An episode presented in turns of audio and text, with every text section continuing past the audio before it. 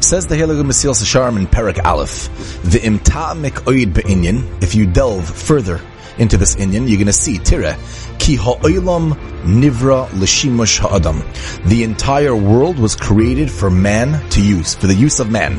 Amnon Hinehu Aimei B'shikol Gadol, and as a result of this, the world stands in a great balance.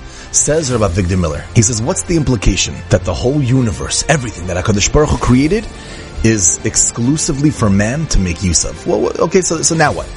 Listen to this, Rabbi Isai, this is unbelievable. Says Rabbi Miller, the entire world is delicately balanced, and it's a mistake to think that an individual's contribution, in other words, what you do, small little action that little me does, is insignificant, a big mistake.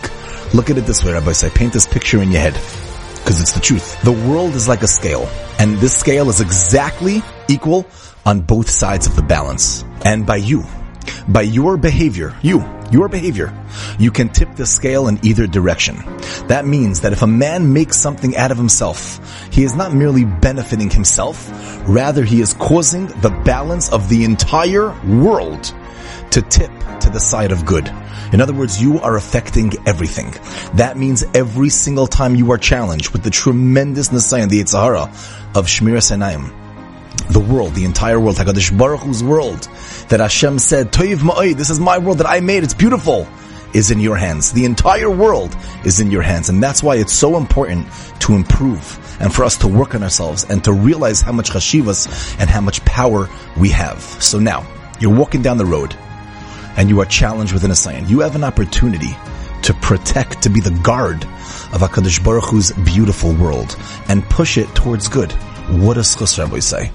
That means HaKadosh Baruch Hu has a world, He built a world, and you are the one protecting Hashem's world because it's perfectly equal right now. What's going to happen now? You're about to look. Should I look? Shouldn't I look? Should I look? Shouldn't I look?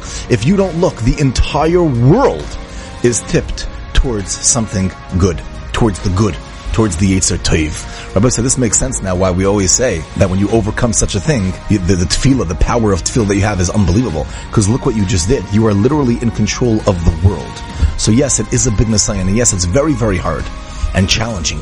But look at the opportunity that every single one of us have. The opportunity is so great, so chashiv, so big. Rabbi said, let's turn the scale to the good side together.